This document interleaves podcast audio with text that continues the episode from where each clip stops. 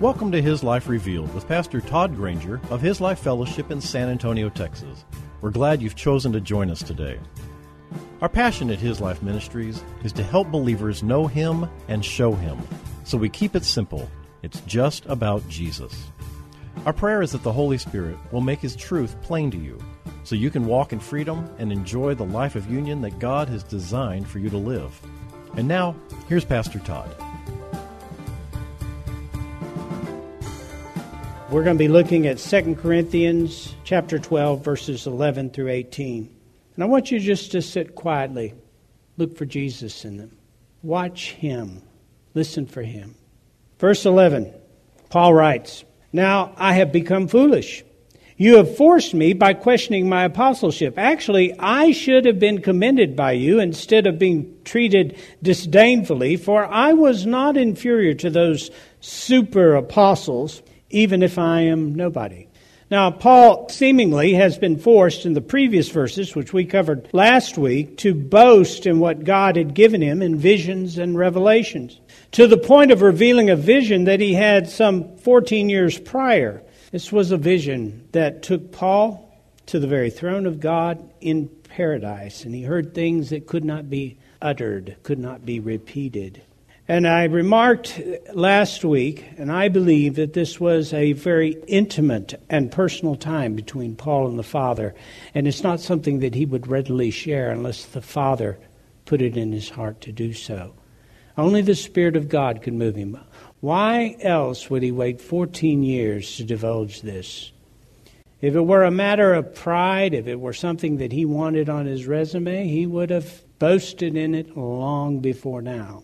But the Spirit of God literally caused him to bring it forward. Now, the Spirit of God allowed him to share this to authenticate Paul's relationship with God and his authenticity as an apostle. As we have said before, as Paul repeats over and over again throughout the letter, Paul hates boasting. And I really believe this is because he was a Pharisee at one time that he walked in the robes of pride and self righteousness and aspired for greater grandeur in order to call himself righteous. So, Paul detests boasting and refuses to boast in the flesh. Even now, you'll notice he's not boasting in his flesh. He makes it clear. He divides after every boast. He said, But I am nothing, but not of me. All the time, he is immediately deferring to the work of the Spirit.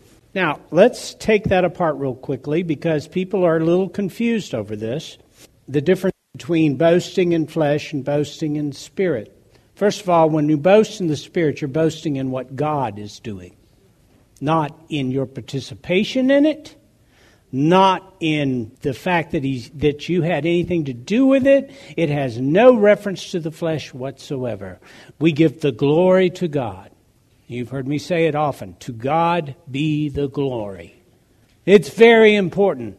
Not because you may have a problem of trying to own what God is doing, but because the enemy will twist it. He will use it. He will come as the accuser, and he will accuse you of taking credit for what only God can do. Well, let's just take that off the table completely. When Paul is speaking, he is speaking directly, boasting directly in what the Spirit of God has accomplished. And he has utilized Paul as a messenger. He has utilized Paul as a person to manifest his life and power through. So there's no boasting in the flesh, not even now. Let's look at something Paul wrote in 1 Corinthians chapter 4 verse 7. 1 Corinthians chapter 4 verse 7 Paul addresses the arrogance and pride of the Corinthians and he says, "For who regards you as superior or what sets you apart as special? What do you have that you did not receive from another?" And I would ask you the same question. Every one of us have received from the same. It continues, "And if in fact you received it from God or someone else, why do you boast as if you had not received it, but had gained it by yourself? That, my friends, is boasting according to the flesh. That is boasting in the flesh. And Paul says, it's a farce. It's a lie. Walking around talking about what you accomplished, even if, it was accomplished by the intellect, even if it was accomplished by human strength, even if it was accomplished by human strategy, even if it was a Herculean task, it cannot be your boast because you would not draw your next breath if God did not hold you together. In everything, we give Him praise and glory. So Paul recognizes the source of all that he manifested to the glory of God was the life that he shared with Christ. None of it was a product of the flesh, and he is frankly embarrassed that he had to some degree enter into this boasting. So this is where he starts in verse 11. And then he shames them and he says, I should have never had to do this because I'm not inferior in any way to these false apostles. He calls them super apostles in a way to point out that they were vain and self glorious. And the apostle is called to manifest the character of Christ, and among it, among that is humility. Humility. Now, you're called to that same humility. You're called to manifest the character of Christ. Now, understand this is not you literally producing something that you did not have before. Nor is it you stepping aside and allowing Christ to come forward so that he could be humble. Both of those concepts are wrong.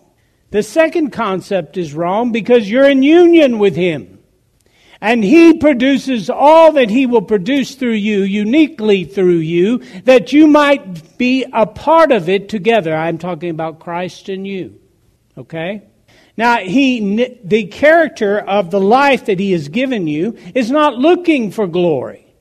The truth of you is that you, wear, you are literally in union with His humility. You're not looking to glorify your flesh. You're not looking to promote yourself.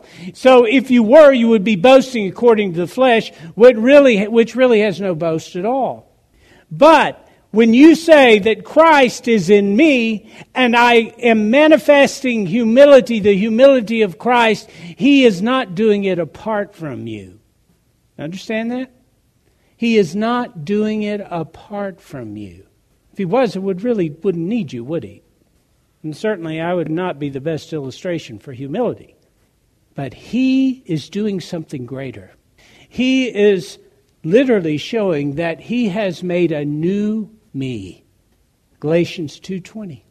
It is no longer I who live, but it is Christ who lives in me. And the life that I now live. Now, he didn't say the, the life that Christ now lives, did he? He says the life that I now live, which means that he lives it in union with Christ. The vine and the branch. Can the branch exist apart from the vine? Apart from me, you can do what? No. But when we look at the vine, we look at the branch, and one is a part of the other, and the vine exists, can exist apart from the branch, but the branch can't exist apart from the vine. I am, in my new creation being, literally dependent to be what He created to me to be on the life that He placed in me, which is His own life. I, I hope that didn't get murky for you. But the truth of it is that God has created you to act and operate out of your union. You are not a tool. I know we like to use that Christian terminology and it makes it sound all humble and whatnot. But God created you for relationship. And how's the relationship with your shovel going? It's not. He didn't create you to be a tool. He created you to be a child of God. Literally the offspring of the Father. So, we talk about humility. We're talking about Christ expressing himself, but you literally expressing the truth of what you were created to be. When you are being humble, you're being true to your created being. When you're being loving, you're being true to your created being. When you are being everything that Christ was, you are literally manifesting the truth of your created being. And it's God's work. So why is it these things come against me? Why is it that I have things constantly accusing, things constantly uh, harassing, things constantly attacking? Why do they come? So that I can greet them with my created being. So that I can greet them out of the life that He placed in me. Not my flesh. My flesh isn't up to the challenge. It'll fall on the first volley. But with His life, through Christ, I can do all things. So, Paul recognizes that the life that he lives is not the identity of his flesh, it's the identity of his spirit, who he is. He's a spiritual person. Verse 12 The signs that indicate a genuine apostle were performed among you fully and most patiently, signs and wonders and miracles. In this verse, Paul refers to the wonders and miracles which were manifest through Paul for the authentication of the message that he brought. It was the evidence of God's anointing, and the Corinthians had witnessed it. So Paul says they were done with all patience. Some of your translations might have said uh, perseverance. Done with perseverance. Now, here's what I want you to see Perseverance, the Greek word for that, it means to endure under a very hard and difficult experience. In other words, in the midst of persecution. So, what he is saying is that I was underneath intense, harsh persecution, and what was squeezed out of the center of my life were miracles signs, and wonders, all for the express purpose of authenticating the message of the Spirit of God through me. You see, God kept him in a place of physical weakness, a place of vulnerability, a place where he was devastated in so many different ways and attacked in so many different ways, so that when Paul stood up and said, Behold the work of the Lord, people would say, Yeah, it's got to be God, couldn't be him. Got to be God. Well, Paul is talking about that very thing. When he talks about the signs and wonders, don't think he's walking around with his thumbs in his armpits. He is saying, literally, under great persecution, at my weakest point, and when I am constantly being put upon by the world, by the enemy, by the flesh, at that point, when I am being decimated in the flesh, I am literally being the expression of God's power in the Spirit. In this verse, Paul refers to what the Spirit of God did. And we, we have read all that he endured up to the point where he wrote this letter. We went through all the hardships and the difficulties, the shipwrecks, the beatings, and all of those things. We talked about those things. And we know that Paul endured more than the physical body can possibly endure. He endured more than the flesh could possibly endure. And he endured it for the sake of the gospel. Now, why is that? Do you know he counted it a privilege to share in the sufferings of Christ? But let me tell you something. If you share in the sufferings of Christ, then you are going to share in the resurrection power of Christ. And that is what he was most, most excited about. He said, I will all the more gladly boast in my weaknesses for none of these things completely destroyed me. They could not. Paul's confidence was that he was not going to be destroyed because he was eternal. And if they took his flesh, to be absent from the body would be to be present with the Lord. But I'll be here. I would rather be with him, but I'll be there, be here with you, that God may have his work among you. That's Paul speaking. He knew that the flesh was the prop that he was wearing. He knew it was the suit that he had to endure for the time being. He wasn't concerned about protecting it. Did you notice that? How much self protection do you see from Paul? Do you think that's a gift of the Spirit? None. Absolutely none. Why? Because Paul had discovered a truth Christ was his protection. Christ was his life. Christ was his provision. Christ was his strength. Christ was his endurance. Christ was his hope. In all things, he possessed whatever was needed for whatever Christ had laid before him. And Ephesians 2.10 tells us that we're all on the same path. And the resurrection of Christ is within you. And no matter what you meet on that path, it meets that resurrection life. God would not have you afraid. He would not have you tremble. He would have you stand in the truth of your victory in Him knowing that you are more than a conqueror, not becoming one. For what is before you has already been conquered by the very life of Christ. It is literally going to have to pay homage to the one who created the very beginning of earth. It's going to have to bow before him. There's nothing that's going to assault you that Christ has not already broken.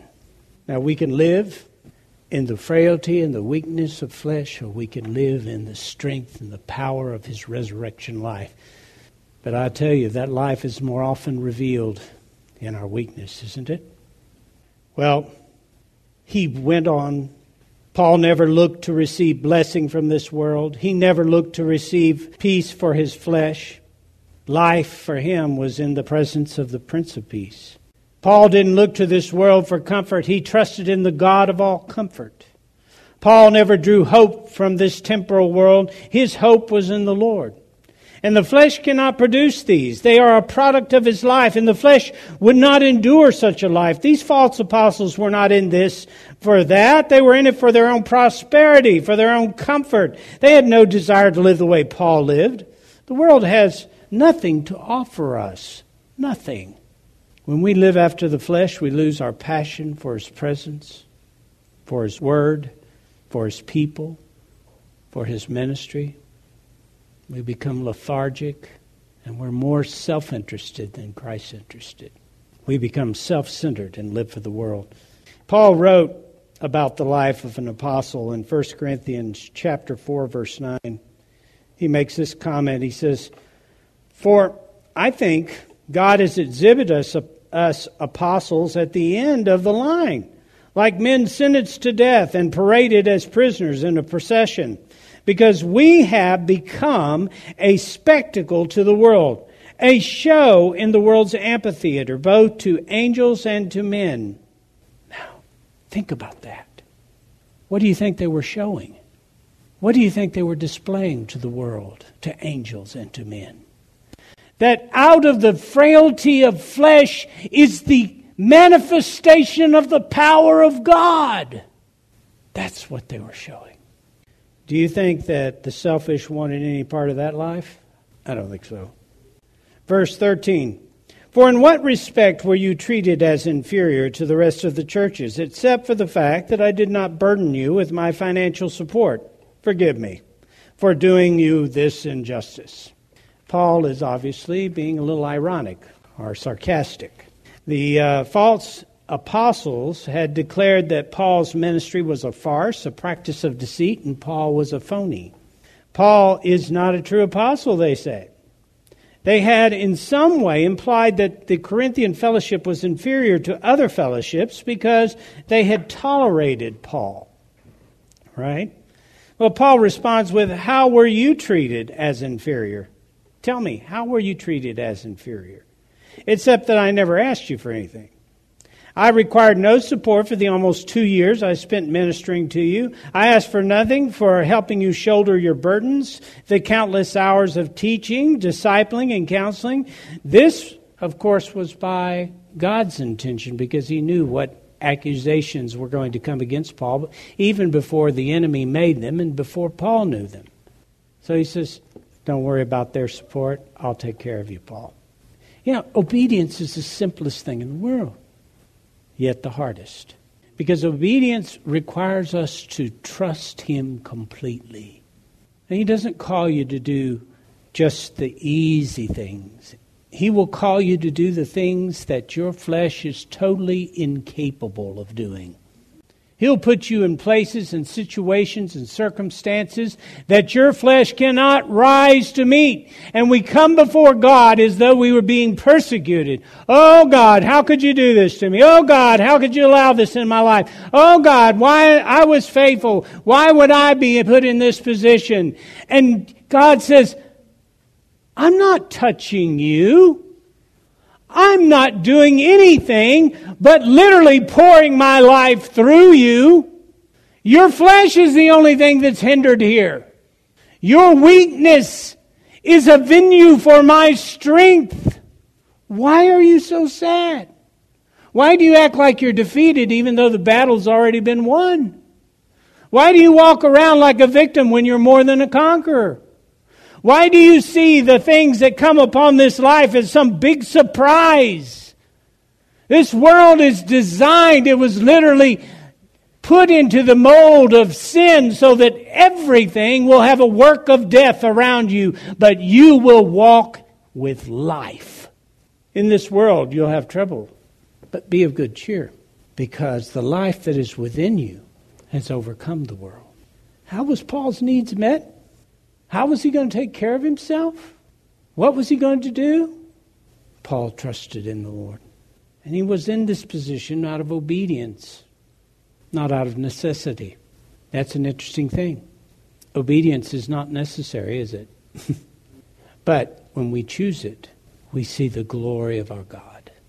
We are affirmed in the truth of who we are. Now, verse 14. Now, for the third time, I'm ready to visit you I will not burden you financially because I do not want what is yours, not your money or your possessions, but you. For children are not responsible to save up for their parents, but parents for the children. Now, Paul knows that what he has written in this letter is going to be twisted to be construed as an appeal for support. So he's going to chop the head off that snake before it ever leaves its hole. He's going to say up front, No, I am not coming to you for your support. No, I am not asking your support. In fact, I am not going to take any support from you. Does he say that out of pride? No. He says it out of obedience to illustrate the truth that his provision was never the Corinthians and God's way of yanking out the argument from the false apostles. Now, here again, who was Paul's defense in this? Who set that up? Who prepared the path for Paul? God did. God took care of it all. He knew that they would twist it, so he makes it clear. But I want you to look at that verse. And if you got a little pen there, I want you to underline something there. I want you to hear the heart of the Father. This is what Father says I am in it for you. I am in it for you. All that I have done, I did for you. Is that not the character of Christ? Huh? The selfless humility, this unconditional love, it's not the work of flesh. Listen, Jesus, I've said this many times, Jesus has traded everything, his everything, for your nothing. As a friend of mine used to say, he took all your zeros and put a one in front of them. Jesus gave you life. Verse 15. But I will gladly spend all my own resources and be utterly spent for your souls. Keep that, underline that. If I love you greatly, am I to be loved less by you? Verse 16, but be that as it may, I did not burden you with my support, but some say that I was sly and took you by trickery. What does Paul mean by this? Well, the Greek word that he uses there for spin, that's been translated spin, actually means to exhaust all of your resources. That means everything. It is not just about money, it's about your physical life, your time, and energy. It means that Paul would give all. He would literally exhaust himself of all that he has to the point of death. Paul is determined to love them regardless of how they respond to him. Now, that is what we call unconditional love. It doesn't require anything from the recipient. You would think they would at least say thank you. You would think there would at least be some gratitude. You would think that with such an expression of love, there would be no hostility. There would at least be acceptance. You would think. This love is Christ's love, and it doesn't look for any of those things. Thank you for joining us for His Life Revealed with Pastor Todd Granger. This program is the radio ministry of His Life Fellowship in San Antonio, Texas. If you'd like to know more about us, visit us on the web at hislifeministries.org or on Facebook at His Life Fellowship. We would love to have you join us for worship. We meet on Saturdays at 5 p.m. at 1307 Blanco Woods, at the corner of Blanco Road and Blanco Woods, just inside Loop 1604. Also, if you would like to help support this ministry, you can send your tax deductible donation to His Life Ministries, P.O. Box 1894, Boerne, Texas 78006.